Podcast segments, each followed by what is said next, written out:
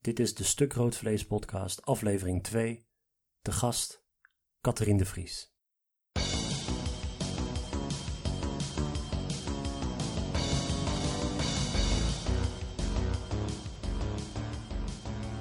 Dag lieve mensen, welkom bij de Stuk Rood Vlees podcast. Mijn naam is Armin Hakverdian, ik ben politicoloog aan de UvA. Ik ga straks Catherine de Vries bellen om te praten over euroskepsis en uh, aanverwante houdingen over Europese integratie. Maar ik wilde eerst nog iedereen bedanken voor alle reacties, feedback, tips, shoutouts enzovoort.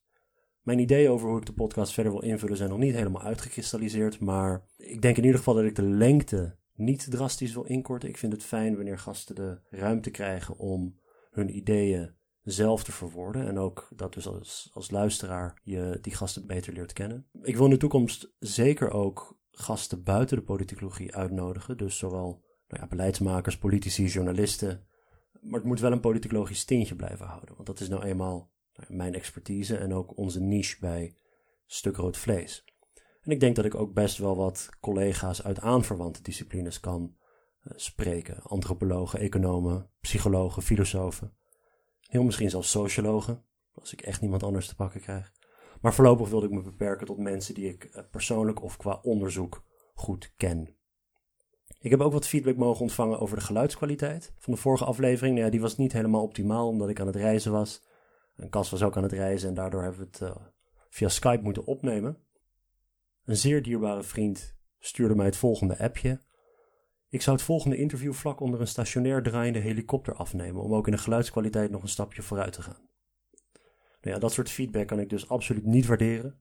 Maar um, ik beloof dat ik te zijner tijd wel wat zal investeren in extra microfoons en, uh, en randapparatuur. Maar dat ga ik pas doen als ik definitief heb besloten dat ik van deze podcast iets permanents wil maken. Oké, de line-up voor de komende weken bestaat dus uit ja, Catherine de Vries, Daniel Mugge en Sarah de Lange. Met Daniel zal ik praten over de politiek achter statistiek. En ik beloof u dat dat boeiender is dan het klinkt.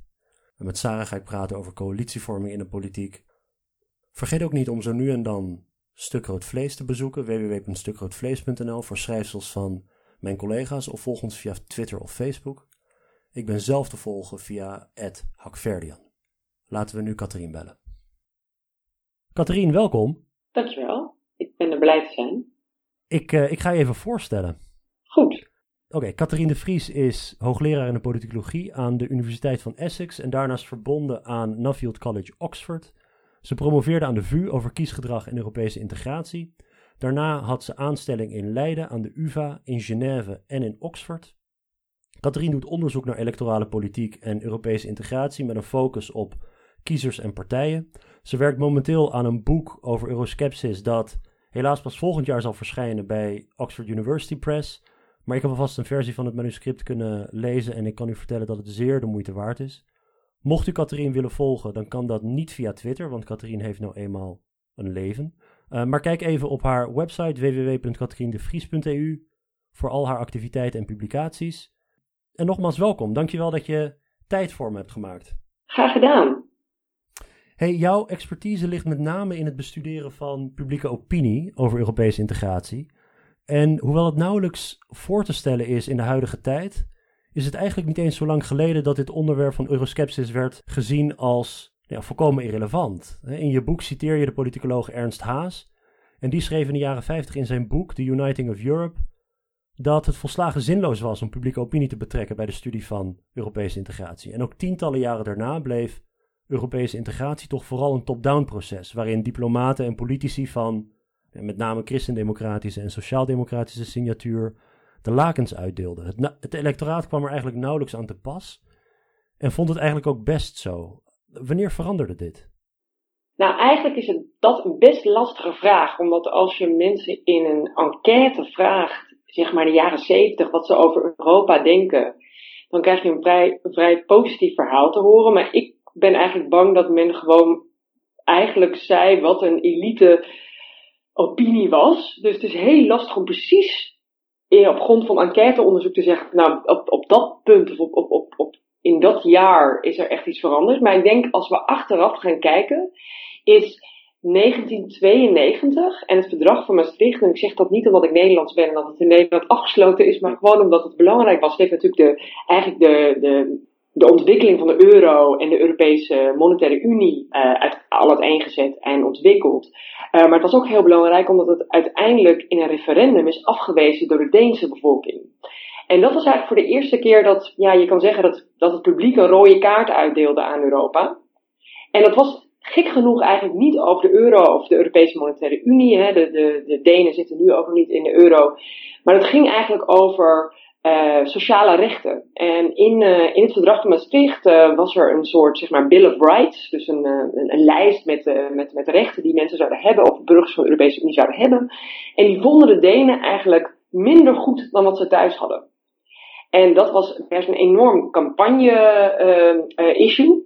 en uiteindelijk heeft dat toegeleid dat, dat men met een, met een kleine meerderheid dat verdrag heeft afgewezen. In de normale traditie van Europese integratie werd dat uh, referendum gewoon even weer herhaald. Uh, een tijdje daarna, nadat er wat uh, aanpassingen waren gemaakt. Dus uiteindelijk is het, is het goedgekeurd door de Denen met een soort opt-out. Dus ze hebben zichzelf uit dat verdrag getrokken met, met betrekking tot die, tot die sociale rechten die ik noemde. Maar daar zie je eigenlijk waar het een beetje begint te rommelen tussen de Europese nationale elites en het publiek als het gaat om, om Europese integratie. Ja, en je ziet dan ook dat in de jaren negentig eigenlijk de eerste golf van serieus wetenschappelijk onderzoek naar euroskepsis plaatsvindt. Ineens worden, worden publieke opinieonderzoeken worden belangrijker.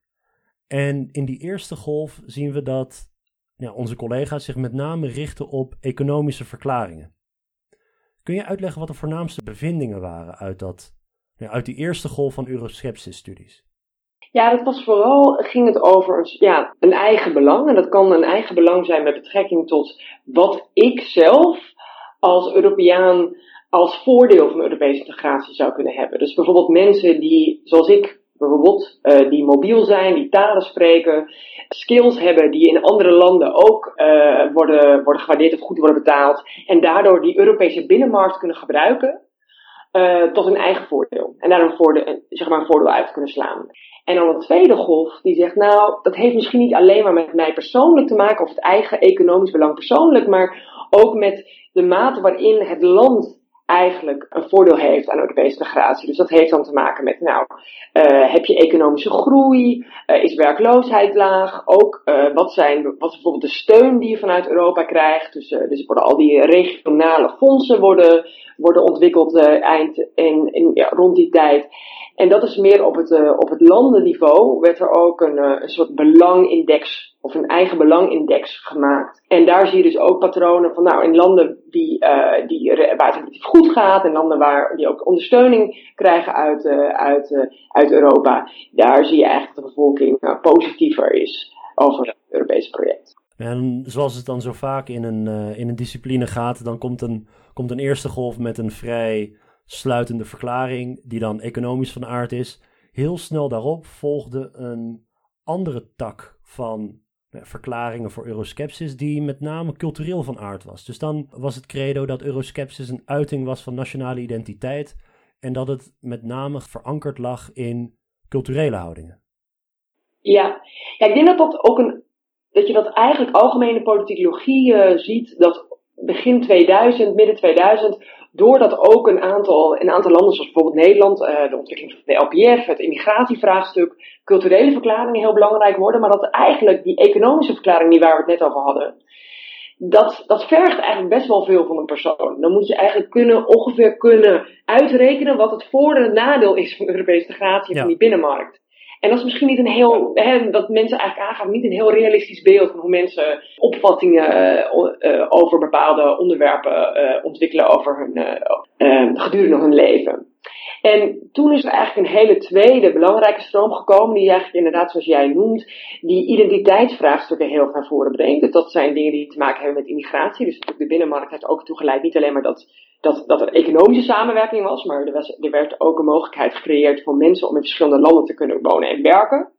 En ten tweede, en ik denk dat was het meest belangrijke in, dat, uh, in, die, uh, in die literatuur, was het idee dat mensen nationale identiteiten hebben die inclusief kunnen zijn, die dus bij Europa zouden kunnen horen, en mensen die zich exclusief nationaal voelen. dat, dat verhaal over identiteit gaat vooral over mensen die exclusieve ideeën hebben over een nationale identiteit en die het gevoel hebben dat Europese integratie eigenlijk hun eigen gevoelens van nationale identiteit en hun eigen nationale gewoontes onder druk uh, zet.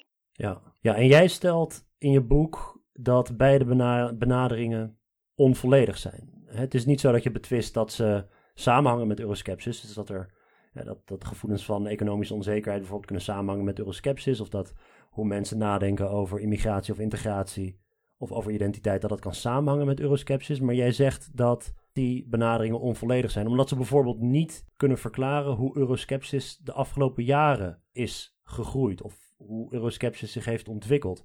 Wat zijn de tekortkomingen van die twee benaderingen? Ja, dus wat je eigenlijk wat een hele belangrijke vraag voor, uh, voor alle wetenschappers in het algemeen is verandering. En, en, en, en welke veranderingen zie je?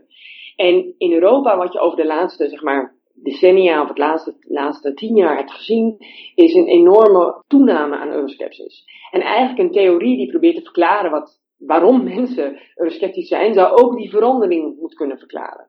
Daar, daar zie je echt dat, dat, dat uh, de schoen een beetje wringt bij allebei de theorieën. Dus de ene kant, als je kijkt naar economisch belang, dan zie je eigenlijk dat euroskepsis vooral in de laatste jaren heel erg is toegenomen. En niet in de landen die heel erg geraakt zijn door de eurocrisis. Eigenlijk in Spanje, ook in Ierland, in Griekenland zie je over het algemeen dat, dat euroskepsis maar een heel klein deel van de bevolking betreft. Terwijl je euroskepsis enorm ziet groeien en ook steun voor eurosceptische partijen in landen zoals Nederland, Duitsland, uh, Finland, Denemarken, uh, Engeland natuurlijk ook, uh, Oostenrijk, eigenlijk landen die het relatief goed gedaan hebben. En waar ook heel veel mensen de skills hebben die ze eigenlijk zouden kunnen gebruiken in die Europese binnenmarkt. Dus dat, dat past niet zo goed bij dat, bij dat economisch belangverhaal. Uh, waar we het net over hadden. Nou ja, en in, in die landen die jij noemde, dat zijn met name dan ook de zogenaamde harde eurosceptische partijen die die uit de EU willen treden, die het bijvoorbeeld bij de vorige verkiezingen van 2014, Europese parlementsverkiezingen, goed hebben gedaan. Terwijl in de landen die verreweg het hardst zijn getroffen door de crisis, er weliswaar nou ja, wat eurosceptische partijen aan de macht zijn gekomen of gewonnen hebben, maar dat zijn geen harde eurosceptische partijen. Nee. Dus het zijn geen partijen die uit de EU willen treden, het zijn partijen die hoog uit de EU willen hervormen. Ja, dus het is er niet inderdaad belangrijk bij eurosceptici, wat ik ook in, in mijn boek uiteenzet, niet alleen maar de mate, dus, het, dus hoe, wat is het percentage aan eurosceptici in een bepaald land, maar ook zeg maar de kwaliteit als het ware van die eurosceptici. Dus de, dus de mate waarin je eigenlijk, eigenlijk zegt, nou weet je, dat hele Europese project, uh, het zal wel, ik heb, ik heb het ervoor gezien en ik ga gewoon. Dus dat uiteindelijk wat, wat gebeurt is in Groot-Brittannië. En dat is natuurlijk ook wat, je, wat voor de stabiliteit van de Europese Unie het meest belangrijk is. Uh, dat uh, ja, als, als nog meer landen, als er nu een soort uitstroom uh, ontstaat van, van, van verschillende landen, dat is natuurlijk voor, voor het Europese project desastreus. En als je eigenlijk kijkt naar, naar de landen waarin de steun voor partijen die dat soort dingen zeggen, dus dat, dat kan Le Pen zijn, maar dat kan ook die linken zijn in, in Duitsland bijvoorbeeld, zeg maar een soort SP-achtige partij, dat zie je eigenlijk in het rijke noorden vooral. En dat zie je niet zozeer in het wat armere zuiden of in ieder geval het sterk getroffen zuiden uh, in, de, in de eurocrisis. En dat past gewoon bij het economische verhaal. Dat past niet lekker bij het, bij het of het zit niet lekker bij het, bij het, bij het economische verhaal. Aan de andere kant, uh, als je gaat kijken naar die exclusieve nationale identiteiten, dat je bijvoorbeeld in een land als Nederland, waar de duidelijk is toegenomen, als je daar gaat kijken over de tijd, hoeveel mensen zich exclusief nationaal voelen, dus exclusief Nederlander voelen en eigenlijk helemaal niks hebben met, uh, met, uh, met een Europese identiteit of een overkoepelende identiteit. Dat percentage is gewoon afgenomen en is ook vooral afgenomen onder jongeren. Terwijl euroskepsis is toegenomen in, die, in, die, in diezelfde periode. En ook de partijen, die, die harde eurosceptische partijen als Wilders, die ook uh, duidelijk tegen de Europese Unie campagne voeren, die zijn in dezelfde periode, periode juist wel weer toegenomen. Dus als het iets te maken zou hebben met exclusieve nationale gevoelens, of sterke nationale gevoelens, die dan zouden moeten worden aangewakkerd door die harde eurosceptische partijen, ja, dan zie je in Nederland, maar ook in andere landen, dus ook heel weinig bewijs voor. Dus dat past, dus die verandert, het is niet zozeer te zeggen dat mensen die zich exclusief nationaal voelen, of die zich economisch onzeker voelen, dat die, dat die, dat die niet eurosceptisch zouden zijn, die zijn zeker eurosceptisch, maar daar kan je eigenlijk de ontwikkeling gedurende de laatste periode er niet mee verklaren. In jouw voorwoord schrijf je dat jouw denken over euroskepsis de laatste tijd mede is gevormd door gesprekken met uh, twee personen. aan de ene kant je Spaanse echtgenoot, Hector Solas, die zelf econoom is. en onze Griekse collega Elias Dinas. Wat zeiden Hector en Elias, waardoor jij op een andere manier bent na gaan denken over euroskepsis? Nou, ik kan me nog heel duidelijk, ik zeg het ook in het woord, heel duidelijk een, gewoon een avondeten herinneren. Uh, waar we uh, net onze kleine dochter naar bed hadden gebracht. En ik een beetje had over, nee, ja, in Nederland is alles toch maar toegenomen en wilde steun. En, en zeg maar, het idee van euroskepsis komt toch wel door de hogere werkloosheid. Mijn Spaanse man keek me zo aan van werkloosheid, waar heb je het over? Weet je? Dus uh, heel relatief. De Spaanse economie, waar 50% van de, van de mensen die, die 30 uh, of, of jonger zijn, werkloos is. Ja, dat is een heel ander verhaal. Dus hij zegt, nou, dat, dat perspectief over van wat het betekent om, of wat, de gevolgen van de eurocrisis uh, zijn voor een land, ja, dat, dat, dat moet je wel even heel, heel duidelijk in perspectief zien. En met Elias was het eigenlijk hetzelfde. Ik kan me nog heel duidelijk herinneren dat wij op een conferentie waren. En dat, dat was toen met de hele uh, bail-out in 2015 van, uh, van Griekenland. daar werd op een gegeven moment, konden Grieken niet langer al hadden geen toegang meer tot, tot een bankrekening. En die avond, toen dat gebeurde, toen was ik dus op congres met Elias en uh, hij probeerde maar de hele tijd zijn moeder te bereiken, die voor medicijnen, die voor, voor gewoon boodschappen geld nodig had. En zij had gewoon geen geld. Zij kon geen geld uh, van haar rekening halen? Nee, en ook omdat ze wat ouder is, waarschijnlijk het nieuws niet zo goed gevolgd had en gewoon niet voorbereid was. En uh, ik had destijds nog wat geld, nog wat, nog wat euro's in mijn portemonnee en hij had nog wat euro's in de portemonnee en hij is gewoon twee dagen later naar Griekenland gevlogen. En dacht ik, wauw, dan kan ik wel zeuren over, over dingen in Nederland of dingen lezen in het NRC of in de Volkskrant of in de Telegraaf. Maar dat is toch wel echt een heel ander perspectief. En het is juist dat verschil tussen hoe je je eigen land ziet relatief tot de EU, waar jij stelt dat grote winsten behalen is. Dus wat je net zegt, die, die anekdotes met Hector en, uh, en Elias, dat gaat met name over het feit dat houdingen jegens Europa, dat die niet te begrijpen zijn als je ook niet het nationale, als je niet de nationale context van mensen erbij betrekt. Ja, nou ja, en nog even terugkomen wat je net zei, uh, of waar we het net over hadden, over, die, uh, over waar de, de studie van Europese integratie en, en publieke opinie ten aanzien van Europese integratie, waar die ongeveer stond, zeg maar tien jaar geleden. Is dat men eigenlijk alleen maar keek naar de steun die mensen voor Europese integratie hadden. Dus er werd gevraagd, nou, uh, hè, vind je het lidmaatschap goed? Of vind je het beleid dat er uit Europa komt goed? En dat heb ik eigenlijk altijd al raar gevonden. En door die gesprekken die ik uh, in, in, zeg maar net na de eurocrisis had met, uh, met vooral Zuid-Europeanen, werd het me helemaal duidelijk dat je dat eigenlijk niet los van elkaar kan zien. Dus als iemand het gevoel heeft dat ze een alternatief hebben voor Europese integratie, dus en dat is hoe ik het in mijn, in mijn boek eigenlijk probeer te verduidelijken. Je hebt het status quo van lidmaatschap ten aanzien van de Europese integratie en dit is wat je, wat je er wat je er qua identiteit over voelt of wat je er aan economisch belang aan hecht. Maar dan is er een alternatief. En het idee is van nou, hoe denken mensen over dat alternatief? Dus als je het gevoel hebt dat je land een beter alternatief is ten aanzien van het status quo van lidmaatschap, dan zou je kunnen overwegen zoals de Britten, en dat laat ik ook duidelijk in mijn boek zien, dat de Britten eigenlijk dat idee hadden al sinds 2004 ongeveer. Dat hun land het eigenlijk beter deed dan de Europese Unie.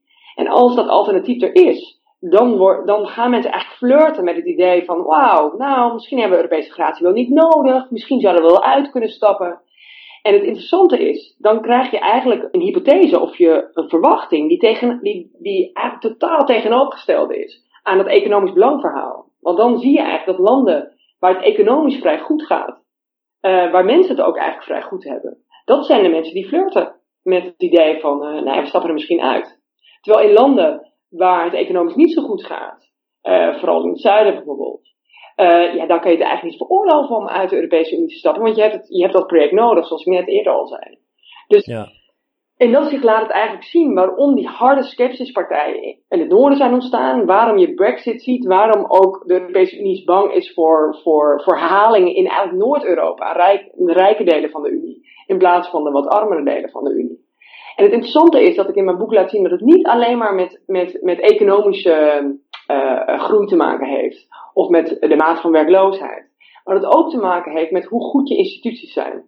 Dus het idee dat je eigenlijk in het zuiden ziet, maar ook in een aantal Oost-Europese landen en ook in landen waar het economisch gebeten, hè, dus Italië bijvoorbeeld, waar een deel van het land het toch economisch heel, uh, ook heel goed, uh, heel goed doet. Dat omdat het land te kampen heeft met corruptieproblemen, dat mensen dan toch het gevoel hebben van, hé, hey, qua, qua, ook qua instituties heb ik wat aan Europa. Terwijl je het aan een algemeen, hè, als je dat aan een Nederlander voorlegt, of aan een Duitser voorlegt, of aan een Zweed voorlegt, die het gevoel hebben, nou, eigenlijk zijn onze instituties beter dan wat je op Europees niveau hebt. En dat is eigenlijk al wat je precies zag in het punt waar ik eerder naar refereerde, in dat, in het referendum in 1992 in Denemarken. Dat de Denen niet nee zeiden omdat gewoon dat, dat, dat Europa niet in hun eigen belang was, of omdat ze een soort culturele overwegingen hadden met betrekking tot Europa. Maar nee, omdat ze het gevoel hadden dat uh, die rechten die daar werden gecodificeerd, dat die slechter waren dan wat ze thuis hadden.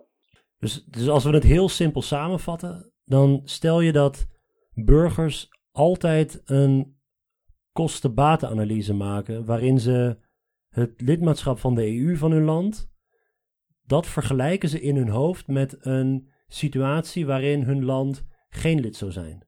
En dan proberen ze zich voor te stellen wat eigenlijk de toegevoegde waarde van de EU is. Toch? Dat is het, dat is het kernpunt van, van, jou, uh, van jouw betoog. De Britten hebben bijvoorbeeld die afweging gemaakt en zich een werkelijkheid kunnen voorstellen waarin hun land geen lid is van de EU. Terwijl dat in bijvoorbeeld een land als Griekenland, dat waarschijnlijk het hardst getroffen is door de financiële crisis en de schuldencrisis, dat alternatief van een land buiten de Europese Unie, dat dat een stap te ver weg is. Dat mensen daar denken, we hebben de EU nodig om te overleven. Ja, en je zag dat ook heel duidelijk hier in Engeland in de campagne over, over Brexit. Uh, waar Cameron, toen nog uh, minister-president, een soort ja, inferno schetste van wat er dan zou gebeuren als je uit de Europese Unie zou stappen. De, de hele huizenmarkt zou in elkaar storten. Je zag een economische groei meer zijn. Uh, nou, welcome to hell. En aan de andere kant, en het werd ook Project 4 genoemd, hè, en aan de andere kant had je uh, Boris Johnson, de, de, de, de, tegenwoordige minister van Buitenlandse Zaken, die eigenlijk zei, nou, als we uit de Europese Unie stappen, dan halen we 3 biljoen over uh, en dat kunnen we bijvoorbeeld besteden aan, de, aan, aan onze Engelse gezondheidszorg, of aan uh, scholen, of aan andere dingen. En we hoeven dan niet langer aan Europa te betalen. Dus dat was precies over wat dat alternatief is. Ja, je laat ook heel mooi zien dat bijvoorbeeld vertrouwen in de EU in best wel veel landen in Europa, en dan met name in het zuiden en het eh, midden en het oosten van Europa, dat vertrouwen in de EU hoger ligt dan vertrouwen in nationale regeringen. En dat er eigenlijk niet zo heel veel landen zijn, en dat zijn met name landen die geconcentreerd zijn in West-Europa, dat die meer vertrouwen hebben gemiddeld genomen in de nationale politiek dan in de Europese politiek. Uh, dat is bijvoorbeeld één manier waarop je, dit, uh, waarop je die kostenbatenanalyse vormgeeft. Terwijl ik denk dat heel veel mensen vanuit alleen het Nederlandse perspectief zouden denken: ja, de EU wordt toch overal gewantrouwd vergeleken met de nationale regering. Ja, maar dat, dat ligt eraan hè, wat de kwaliteit is die nationale regering. Dat ziet gewoon een Griek of een Spanjaard uh, anders dan een Nederlander, een Duitser of een Deen. Ja. Zeg, nu is euroskepsis nogal een, een dubbelzinnig begrip. Ik heb in mijn eigen onderzoek ook gezien dat je heel andere conclusies trekt over wat nou de verklaringen zijn voor euroskepsis. Als je bijvoorbeeld kijkt naar vertrouwensvragen over, uh, over de EU. Hè, dus wat mensen vinden van hoe de EU er nu bij ligt en hoe het functioneert dan wanneer je kijkt naar beleidsvragen over of Europese integratie verder moet gaan of niet. En jij pleit eigenlijk ook voor een meer genuanceerde invulling van dat begrip. Ja, ja dus ik denk dat, dat, uh, dat heel lang Europese integratie eigenlijk, uh, of steun voor Europese integratie is gemeten in enquêtes door van nou, wat, wat denk je nou, uh, hoe denk je over lidmaatschap in de Europese Unie? Maar wat is lidmaatschap in de Europese Unie? Dat zijn heel veel verschillende dingen. En ik denk het meest belangrijke is het verschil tussen wat je vindt van het systeem of hoe sterk je dat systeem vertrouwt, versus wat je denkt over het beleid, wat de Europese Unie voor je doet, versus wat de, wat de Europese Unie is. En als je die twee dingen tegenover elkaar zet, krijg je eigenlijk vier verschillende types. Dus dan heb je mensen die eigenlijk gewoon loyaal ondersteunen. En uh, dat zijn de mensen uh, die zowel denken dat hoe het systeem functioneert, het Europese systeem functioneert, als ook het beleid wat er uit Europa komt, dat dat goed is. Dat zijn trouwe aanhangers van de Europese gedachten. Ja. ja, en dan is het altijd weer belangrijk dus dat, dat, dat het mensen zijn die eh, de toegevoegde waarde, zowel qua systeem als beleid, bij Europa zien. Ja. Aan de andere kant, dus de tegenovergestelde, zijn diegenen die denken, nou, volgens mij in vergelijking met wat ik thuis zou kunnen krijgen als we, buiten, als we uit de Europese Unie zouden stappen, qua beleid en qua systeem, ja, is die toegevoegde uh, waarde van, uh, van Europa uh, nul of zelfs negatief. En dat zijn een soort exit-sceptici. En dat zijn zeg maar die die-hard eurosceptici. Um, en dan heb je eigenlijk twee groepen die ertussenin zitten. En dat zijn mensen die het gevoel hebben dat nou, het systeem wel, wel, wel ongeveer functioneert. Maar dat er problemen zijn qua beleidsvorming. En dat zie je bijvoorbeeld, dat zie je heel duidelijk ook bij politieke partijen. Dat zie je bijvoorbeeld Podemos en Syriza. Dus Podemos in Spanje, Syriza in Griekenland. Dat hebben zij heel duidelijk naar voren gebracht. Van nou, hè, we hebben niks tegen het idee van Europa, maar we vinden eigenlijk de manier waarop het probeert te bezuinigen, de manier waarop het uh, met grote bedrijven omgaat versus uh, de kleine man, zeg maar, daar hebben we kritiek op. En aan de andere kant heb je een groep mensen die het beleid wat uit Europa komt wel, uh, wel goed vindt. Het gevoel heeft, nou, we kunnen daar milieuverordeningen maken die we nooit zelf kunnen doen, omdat we het grensoverschrijdend kunnen doen. We kunnen ervoor zorgen dat er een binnenmarkt is. Al die dingen zijn prima. Maar het systeem is eigenlijk niet democratisch. En dat is een soort uh, ja, aanhangers van, van een soort democratisch tekort. En dat zijn de re regime-sceptici, of, of de systeemsceptici. Die, uh, die blijven even vinden, maar die het gevoel hebben dat, dat eigenlijk het Europese systeem niet voldoet. En dan krijg je een heel genuanceerd beeld van Euroskepsis. Maar vooral ook een heel genuanceerd beeld, want die, die exit-sceptici, waar we het net ook over hadden, dat zijn dus nou ja, over het algemeen de, net, net de knappe meerderheid van de, van de, van de Britten. Zijn ook diegenen die voor, voor die harde eurosceptische partijen stemmen. Maar dat is toch nog een minderheid in Europa. De, het grootste deel van, uh, van eurosceptici zit er eigenlijk een beetje tussenin. Ze vinden sommige delen van, van, van, van Europese gratie wel, uh, wel oké, maar andere delen niet. Dus steun voor een, laten we zeggen, een harde exit, dat zijn die exit-sceptici van jou die is gemiddeld genomen is die, eh, is die vrij laag. Als we, als we Europa als geheel nemen, dan laat jij zien dat die gemiddeld genomen vrij laag is. Maar als we die harde vorm van skepsis combineren met die mildere vormen van euroskepsis, of die, ja, die ambivalentere vormen van euroskepsis, dan vormt die groep wel een meerderheid.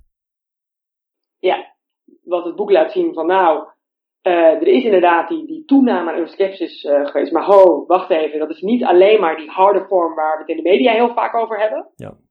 Maar als je, als je kijkt naar die ambivalente vorm, zie je inmiddels wel dat dat twee derde van de bevolking ongeveer is. Maar, hè, dus, dus een van de punten die jij in jouw boek keer op keer laat terugkeren, is dat het niet zoveel zin heeft om te spreken over, ja, dit is het gemiddelde in Europa. Dat er ontzettend hm. veel regionale verschillen zijn, maar ook verschillen tussen bevolkingsgroepen, verschillen tussen de tijd. In wat voor soort landen is die groep van harde eurosceptici, die exit skeptics, het hoogst?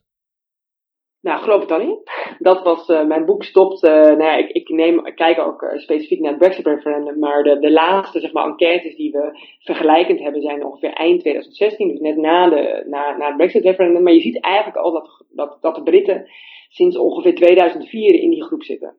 En eigenlijk consistent in die groep zitten. Een, andere, een ander land wat over het algemeen genomen in, de, in, die, in die categorie zit, zijn de Finnen. Uh, dat is, die hebben ook die, uh, die, die sterke Europese sceptische partij gehad in de regering, de True Finns, de ware Finnen. die zie je daar ook, andere, andere Scandinavische landen. En Nederland beweegt zich dus naar die categorie en zit er in, de, in het einde van de periode dus in. Niet heel extreem, maar, maar zit, daar, zit daarin. Dus daar zie je eigenlijk een verandering over de tijd. Waar Nederlanders meer, meer een beetje systeemsceptici waren. Dus het beleid eigenlijk, en dat past eigenlijk ook op mijn klein landje, open grenzen, uh, beleid uh, uh, qua economische samenwerking, dat is natuurlijk ook goed voor de Nederlandse economie. Maar men was al een beetje sceptisch over, over dat systeem. En het is misschien niet democratisch. En wat doet het nou precies? En, en, en wie beslist daar nou? En, en et cetera, et cetera. Ja, en dat groepje landen wat je net noemt, dat, dat, is, dat zijn dan ook met name de rijkere noordelijke landen. Terwijl die groep met exit-sceptici dus, neem ik aan, in het zuiden of veel kleiner is. Ja, ja, ja. dus je hebt, dat is wel heel belangrijk te zeggen, je hebt eigenlijk in, in elk land, dus alle, uh, ik kan nog zeggen 28, het duurt nog even voordat de Britten eruit zijn, 28 uh, uh, lidstaten, heb je exit-sceptici en, en ook systeemsceptici en beleidsskeptici en ook uh, loyale ondersteuners. Die heb je in elk land. Ja. Alleen de vraag is wat de verhouding is ten aanzien van die groepen. En wat je nou ziet in een land als, als Engeland heel duidelijk, daar is, daar is echt die exitgroep het grootste. En in een land als, uh, als Griekenland of Spanje, daar zijn die loyale ondersteuners het grootste. Ja, laten we gaan naar, het, uh, naar, de, naar de individuen die, die tot deze groepen behoren. Ja. Dus niet gemiddelde landen. dus in het publieke debat wordt vaak beweerd dat het juist kwetsbare groepen zijn die uit de EU willen treden. Maar jij vindt iets heel anders, namelijk dat die exit-sceptici bovengemiddelde economische zekerheid hebben. Dat trouwens ook zelf zo ervaren. wat ingaat tegenover het beeld dat ook bij Brexit erg naar voren kwam. Namelijk, het zijn, in de, het zijn de kwetsbare uh, regio's in, in Engeland. En dat vertalen heel veel mensen volledig ten onrechte dan. Het zijn kwetsbare individuen, maar dat is een heel ander verhaal.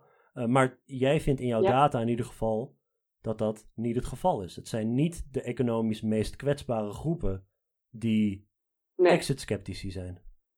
Nee, nee, en ik denk dat dat vanuit mijn theorie wel, wel vrij goed te begrijpen is. Want als het ware moet je, je moet A, het risico kunnen nemen om uit de Europese Unie te stappen. Hè, en dat, dat, dat, dat, dat zie je nu ook in Groot-Brittannië. Er zijn allerlei risico's mee verbonden. Daarvoor moet je dan toch wel relatief goed zijn. En het alternatief, dus je land uit de Europese Unie stappen en dan jij, jij binnen dat land je ontwikkelen en verder leven.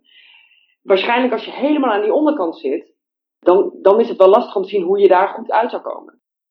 Kun je ook een demografisch profiel geven van die andere, andere categorieën? Dus bijvoorbeeld van de trouwe aanhangers van de EU. Wat is hun sociaal-economische en demografische achtergrond? Ja, dus hun, uh, uh, we hadden al uh, over het algemeen genomen gezegd dat ze vooral in het, in het oosten van de Europese Unie wonen, in het zuiden van de Europese Unie, het relatief gezien dus economisch niet zo goed doen. Vooral vrouw zijn. niet zo heel verschillen op, grond van, van van opleidingsniveau. En ook als je kijkt naar hun beleidsvoorkeuren, het eigenlijk de mensen zijn die economische aspecten, dus bijvoorbeeld uh, gelijkheid, uh, werkloosheid, et cetera, et cetera, heel erg belangrijk vinden. De exit-sceptici zijn dus mensen die het, waar we net al het over gehad hebben, die het qua, vrij oké doen, vooral in de noordelijke staten van, van, van Europa. En die vinden immigratie eigenlijk het meest belangrijke als, als beleidspunt. Nou, wat ik dus mijzelf ook begon te beseffen toen ik, toen ik je boek las, is hoezeer mijn eigen kennis over het onderwerp gekleurd is door de West-Europese ervaring. Dus wanneer je in West-Europa praat over pro-Europa houdingen of eurofielen, dan kom je al gauw terecht bij partijen als D66, in iets mindere mate GroenLinks.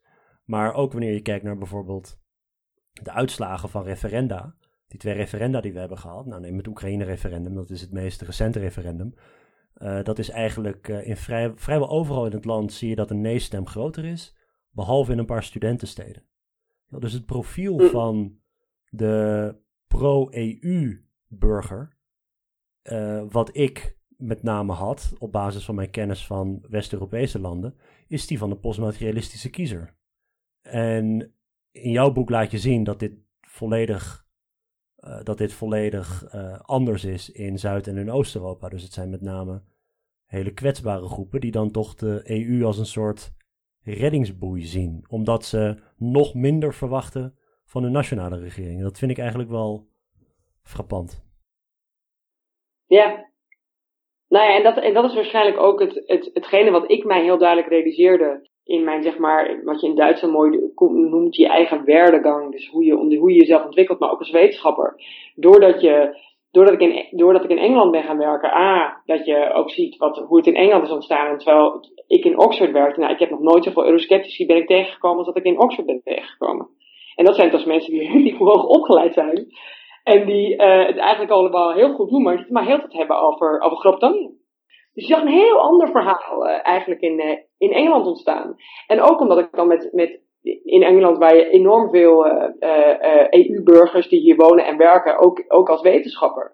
Dat je dan dus een, dat ik samenwerkte met een Roemeen, met een Spanjaard. En dan krijg je opeens hele andere verhaaltjes hoor je over, over, over wie de gemiddelde euroscepticus ja. is in een land. En ook wie, wie, dan, wie dan Europa ondersteunt en niet. En het interessante is wat je, wat je ziet in Nederland, dat idee van de, van de, van zeg maar de, de GroenLinks-stemmer die in Amsterdam woont en die Europa helemaal geweldig vindt. Dat, ja, dat, dat, dat idee uh, vertaalt zich gewoon niet zo goed uh, naar andere landen.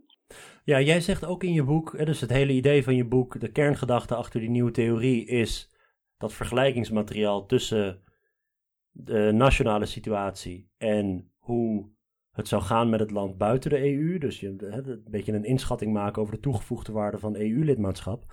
En wat mij, wat ik zo interessant vind, is dat dus bijvoorbeeld in Zuid-Europese landen, Griekenland, Spanje bijvoorbeeld, dat mensen de nationale regering de schuld lijken te geven van bijvoorbeeld die hoge werkloosheid. Dus het is niet mhm. dus dat ze de EU zien als reddingsboei. Het is blijkbaar niet zo dat ze denken. Nou ja, de hele reden dat hier keiharde bezuinigingen worden doorgevoerd, is vanwege Europese richtlijnen of vanwege, uh, vanwege een 3%-regeling als het gaat om het begrotingstekort. Het is niet alsof ze. Of de euro. ja, of de euro. Het is niet alsof ze hun woede projecteren op de EU. Ze projecteren hun woede op nationale regeringen. Waarom krijgt de EU daar niet de schuld van? Ja, sterker nog, Armin, het is zo wel zo dat de Nederlander en de Duitser in het algemeen denkt: oh, het gaat economisch goed met ons. Nou, dat heeft helemaal niet te maken met dat de euro la een laag gewaardeerde munt is en we daardoor heel goed kunnen exporteren. Nee, dat heeft te maken met dat, dat Rutte of Merkel het, gewoon heel goed doen. Dus je ziet het eigenlijk in allebei aan allebei de kanten. Dus je ziet het zowel onder sceptici als onder, uh, onder mensen die over het algemeen toch, toch Europa steunen. Dat men ook maar in, zeg maar, dat, dat de eerste reactie is om successen, maar ook verliezen, om die te wijten aan wat de nationale regering doet. Nou, dat is waarschijnlijk niet, niet geheel raar, omdat het een referentiepunt voor veel mensen gewoon nog een nationale systeem is. En Europa is toch iets ver van een bedshow daar in Brussel. Uh, komen, we, uh, komen terug over, uh, het is best belangrijk. Dat is voor mensen niet heel duidelijk te zien van wie je dan daarvoor verantwoordelijk zou, zou, zou moeten uh, maken. Maar zelfs al zou er zeg maar één Mr. Europa zijn, nou stel maar Juncker uh, wordt super populair en iedereen weet hoe die heet en, uh, en, en houdt hem, voor, houdt hem verantwoordelijk voor dingen, denk ik dat er nog steeds dat de echte schuldvraag eerder bij de nationale regering ligt dan bij de Europese Unie, omdat het de referentiekader is waarmee mensen werken. Hoe nu verder? Ja. Vanuit Brussel, maar ook zeker vanuit nationale hoek, lijkt door te dringen dat er iets gedaan moet worden met die euroskepsis. Iets moet er gedaan worden. En uh, wat dat iets ook mogen zijn. Maar als jouw onderzoek iets laat zien, dan is het wel dat er niet een eenduidige oplossing bestaat, toch? Voor de terugdringen van euroskepsis. Ik bedoel, nee. euroskepsis is niet eenduidig. Meer of minder Europa of wat dan ook. Het vergt nee. maatwerk. Ja.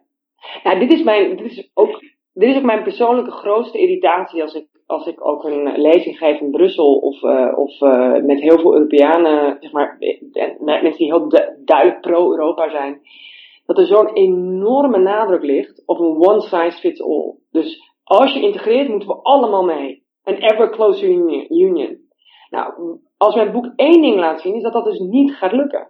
Dat als je nu aan die eurosceptisch wat zou willen doen, het antwoord op de euroskepsis in Nederland is anders dan het antwoord op euroskepsis in, in Griekenland. Beide zijn even belangrijk, zou je moeten zeggen. Hè, qua, qua, beide zijn volledige lidstaten van de Europese Unie. Dus wat je zou moeten doen, als het ware, is misschien de Europese Unie veel meer zien als een losse statenbond. Waar je heel duidelijk uh, kan zeggen, nou, we gaan maatwerk leveren voor Griekenland en we gaan maatwerk leveren voor Nederland. En we, en we, en we en we, en, en, en laten ook toe dat Nederland soms even wat anders doet dan, uh, dan wat Griekenland doet. En dat is niet uit de pas lopen, maar dat is gewoon realistisch zijn over dat, er, dat, de, dat de problemen en de uitdagingen die er in Nederland uh, spelen anders zijn dan in uh, Italië of in Griekenland of in Hongarije of in Polen. En en dat is denk ik wel heel erg belangrijk. En dat is iets wat, uh, wat, uh, wat niet denk ik kan opgelost worden door wat men nu over praat. Uh, eigenlijk over twee oplossingen. Hè, nu heb je het over de two speeds Europe. Dus we gaan gewoon in twee snelheden door. Maar dat is nog steeds het idee van dat, we, dat, dat, je, dat je uiteindelijk allemaal toch op eenzelfde eindpunt terecht moet komen. Nou, dat, dat, daar, daar stel ik dus al vraagtekens bij of dat, of dat zou moeten. En dan tweede is, ook als je een soort twee vormen van lidmaatschap, dan krijg je waarschijnlijk een soort goudlidmaatschap en zilverlidmaatschap of zo. Uh, en een beetje, ja, er wordt toch eerder geneigd van een soort goed of slechter lidmaatschap. Maar dat waarschijnlijk in die landen waar uh, de problemen het groot zijn, Italië, uh, Griekenland, Spanje, een aantal Oost-Europese landen, dat dan, dat, dat dan de status quo van Europese integratie eigenlijk minder goed wordt. Want dan heb je een soort zilverlidmaatschap. En dan denk je, nou, dat is eigenlijk misschien dan toch niet zo goed in vergelijking met mijn nationale, uh, nationale verhoudingen. Dus daar, daar heb ik echt ja, dat, dat denk ik, dat is, dat, is, dat is misschien toch niet de manier waarop we zouden moeten hervormen in de toekomst. En het andere is een soort, zeg maar, Guy Verhofstadt manier. Dat is zeggen, nou, we maken er een federaal uh, feest van. En uh, we worden allemaal uh, Europeanen en we gaan het nu echt, echt proberen. En ja, daar, daar laat ik ook, A, heb ik het ook aan mensen echt gevraagd in enquêtes. En nou, daar is gewoon echt geen steun voor. Maar dat past eigenlijk dus ook, dat, dat is echt volgens mij een probleemanalyse die niet klopt ik denk niet dat je, dat je, dat je kan zeggen, nou, uh, we zorgen ervoor dat we, dat we een sterke federaal Europa hebben en dan krijgen we uiteindelijk iedereen uh, er wel bij. Ik denk dat er echt zulke grote verschillen qua beleidsuitdagingen, qua economische verschillen, qua wat, wat de bevolking ook wil. En die kan je niet zomaar uh, onder de kleed schuiven en zeggen, nou, weet je, dat is allemaal niet zo heel belangrijk. En ja, dus echt een soort differentiatie en ervoor zorgen dat, uh, dat, dat Europese integratie meer gedifferentieerd kan worden, is heel belangrijk. En het interessante is, als je ook naar recent onderzoek kijkt, dat ongeveer 40% van het beleid wat gemaakt wordt in Europa gedifferentieerd is. Dus er is al een soort Nederlandse versie of een soort Duitse versie. Want er is wel ruimte voor om wat te doen. Maar de Europese Unie zegt dat dus niet. Dus dat is niet de manier waarop ze presenteren naar de buitenwereld.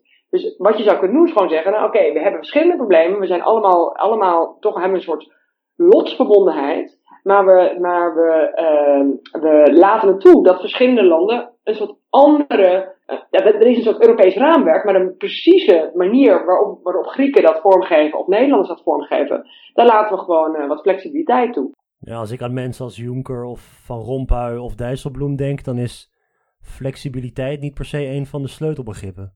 Nee, Nee, en ik, ik, ik, ik, kan me nog wel herinneren dat ik een keer op een, uh, op een bijeenkomst was. En er was, het waren ook een aantal personen uh, die je noemt. En daar werd ook gezegd, nou, de enige, het enige antwoord, het enige wat we nodig hebben is economische groei. Als we economische groei hebben, dan, is, dan gaat het allemaal wel, weer beter. Dan zijn mensen uh, vrolijker en die, zullen, weet je, die zullen de toegevoegde waarde van Europa erkennen. En natuurlijk zullen mensen vrolijker zijn. en ik, ik wens iedereen toe dat er meer economische groei is en meer, en meer banen zijn. Maar als je mijn boek leest, dan is het waarschijnlijker dat mensen die successen dan toeschrijven aan een nationale regering en niet aan de Europese Unie. Dus dat is waarschijnlijk niet de sleutel uh, om euroskepsis op te lossen in de, in de toekomst. Nou ja, bovendien gaat dat natuurlijk weer uit van die louter economische verklaring voor euroskepsis. Alsof dat, ja. alsof dat kwartje nog moet vallen dat het niet alleen een economische kostenbatenanalyse is of mensen voor of tegen Europese integratie zijn. En wat dat betreft, jij zei helemaal aan het begin van ons gesprek dat het verdrag van Maastricht zo'n breekpunt was. En je noemde bijvoorbeeld de Europese Monetaire Unie. Er zijn natuurlijk ook andere zaken in Maastricht vastgelegd die veel cultureler en politieker van aard zijn. Uh, dus ja. um, uh, de, een, een euro is niet alleen maar een betaalmiddel. De gulden en de mark, dat waren ook heel, heel herkenbare symbolen van nationale identiteit. En ja. ik kan ook, uh, volgens mij was het ook in het verdrag van Maastricht dat bijvoorbeeld dat Europese burgerschap in het leven werd geroepen. Toch dat je op je paspoort, dat dan eerst staat Europese ja. Unie, voordat je eh, op de kaft van je paspoort, gewoon voorop op de, op de voorpagina, staat er eerst Europese Unie en daaronder staat de nationale lidstaat. Het zijn ook dat soort dat soort aspecten van Europese integratie die euroskepsis voeden. En dan kun je het wel, dan kun je wel gaan zorgen voor meer groei, maar die euroskepsis van grote groepen mensen is niet economisch van aard. Dus dan, dan zorgt het er ook niet voor dat ze Europa ineens wel gaan omarmen. Nee, en het, en het andere wat ik daar ook aan vind, hoe je het, beschrijft, hoe je het nu beschrijft, en dat, en dat, en probeer ik ook in het boek uiteenzetten, dat het inderdaad niet alleen maar economisch is, dat er heel veel, veel, veel verschillende redenen zijn waarom mensen uh, eurosceptisch zijn en ook verschillende vormen daarvan zijn. Maar dat ook bijna een soort is alsof, die, alsof heel veel politici aan een dood paard aan het trekken zijn. Waarom wil je iedereen, zeg maar, tot kleine Europa-burgertjes maken? Ik merk ook echt als je in Brussel bent, uh, en ik weet ook zeker dat mensen op deze podcast op die manier gaan, gaan, gaan reageren, dat men, ja, dat men gewoon een heel andere wereld leeft. Zou, zou het uh, niet zo kunnen zijn dat nou ja, laten we zeggen, die EU-beleidsmakers die jij spreekt, of mensen die over het algemeen grotere voorstander van de EU zijn, zou het niet zo kunnen zijn dat die denken, ja, in, in al die West-Europese landen waar nu mensen ineens denken zonder de EU te kunnen, dat is een kwestie van het feit dat mensen niet doorhebben hoe belangrijk de EU is. Of het is veel te lang geleden dat we lid zijn geworden van de EU. Dus met andere woorden, mensen zijn gewend geraakt aan de EU, terwijl in die andere lidstaten waar jij dus dat, waar jij die steun wel ziet, dat zijn landen die heel recent zijn lid geworden. Dat zijn landen die een autoritair verleden hebben, een recent autoritair verleden, die altijd hebben opgekeken naar de EU als een baken van, nou ja, in ieder geval nationale democratieën en welvaart. De, de militaire dictators, of de junta's in, uh, in Portugal en natuurlijk in Spanje en in Griekenland. De postcommunistische landen die pas in 2004 zijn toegetreden. Dat in, dus in lidstaten die veel recenter lid zijn geworden, dat die ook een grotere waardering kunnen hebben van, het toegevoegde, van die toegevoegde waarde van de EU. Speelt er, speelt er zo'n dynamiek of is dat veel te paternalistisch? Dat je zegt, mensen kunnen de toegevoegde waarde van de EU niet meer goed inschatten in het Westen. Nee, maar de, ik denk dat er wel gedeeltelijk zo'n dynamiek speelt. Dus dat er een soort zeg maar, normalisatie ontstaat. Dat elk volwassen persoon sceptisch tegenover een systeem kan zetten. Dat is ook eigenlijk alleen maar goed. Dus hè, wat ik ook probeer te zetten. Ik heb geen normatief idee over euroskepsis. Dat is, dat is gewoon een normale gang van zaken. Net zoals dat mensen ook kritisch kunnen zijn over het Nederlandse stel, stel uh, politieke stelsel. Uh, is men dat ook over, uh, over de Europese Unie. Dus dat is belangrijk. Maar ik denk dat het ik denk wat dat, wat dat verhaal wat je net uiteenzet, of wat, wat, wat misschien een, eh, een, een, eh, een beleidsmaker zou kunnen zeggen, toch wel een beetje vergeet dat er gewoon een andere probleemdruk is in een land als Nederland als in een land als uh, Griekenland. Dus ook al zou dat zo zijn, wat, zeg maar, ik, ik ben er niet helemaal van overtuigd, maar stel dat dat zo, zo zou zijn en wat, wat die beleidsmaker zegt, ja, dan, dan kan je eigenlijk, uh, dan moet je eigenlijk de, de toekomst van de Europese Unie buikschrijven. Want, want als die landen uh, langer uh, lid zijn en als ze het economisch beter doen, nou, dan zullen ze, zullen ze op, de, op dezelfde manier ontwikkelen dan die, dan die rijke landen. Dus ik denk dat juist dit een punt is waar je moet zeggen: oké, wat is de toegevoegde waarde van, Euro van, van Europa? En er is duidelijk een toegevoegde waarde van Europa in Nederland. Alleen die toegevoegde waarde van Europa in Nederland kan gewoon een andere zijn dan in Griekenland. En dat is oké. Oké, ik denk dat we hiermee uh, een goed beeld hebben gekregen van hoe jij in ieder geval over euroskepsis denkt en ook wat de toegevoegde waarde zou kunnen zijn van het, nou ja, van het, uh, van het betrekken van een nationale context in denken over het Europese project. En dat we ook moeten waken voor het feit dat onze eigen voorkeuren vaak door een nationale context worden beïnvloed en gekleurd. En dat is in ieder geval iets wat ik uh, bij mezelf heel erg heb beseft toen ik je boek zo las. Um, ik hoop dat het zo snel mogelijk verschijnt en dat u het ook allemaal zult lezen. Het boek zit vol met heel toegankelijke grafieken, data. Dat is trouwens nog iets wat we moeten zeggen, is dat Catherine deze beweringen doet op basis van zeer uitvoerig en kwalitatief hoogstaand enquêteonderzoek. Dus het is niet zozeer haar mening of uh, op basis van wat, wat anekdotes of impressies. Het is op basis van een encyclopedische kennis over publieke opinie over de uh, Europese Unie. En het wordt op een heel mooie en toegankelijke wijze verteld. Dus ik hoop dat het boek veel lezers zal vinden. En ik hoop met name ook dat ze het in Brussel zullen lezen. Ja, dat hoop ik ook. Het komt uit bij Oxford University Press in februari 2018. Dat schrijven we op. Uh, yeah. Vergeet ook trouwens niet, uh, lieve mensen, om de aflevering met Cas Mudde terug te luisteren. Die staat ook op uh, iTunes of via Soundcloud. Of kijk anders op www.stukroodvlees.nl. volgende keer spreek ik Daniel Muge. De keer daarna Sarah de Lange. Dus ik heb nog een hoop moois voor u in petto. Katrien, dankjewel. Tot de volgende keer. Graag gedaan. Hoi.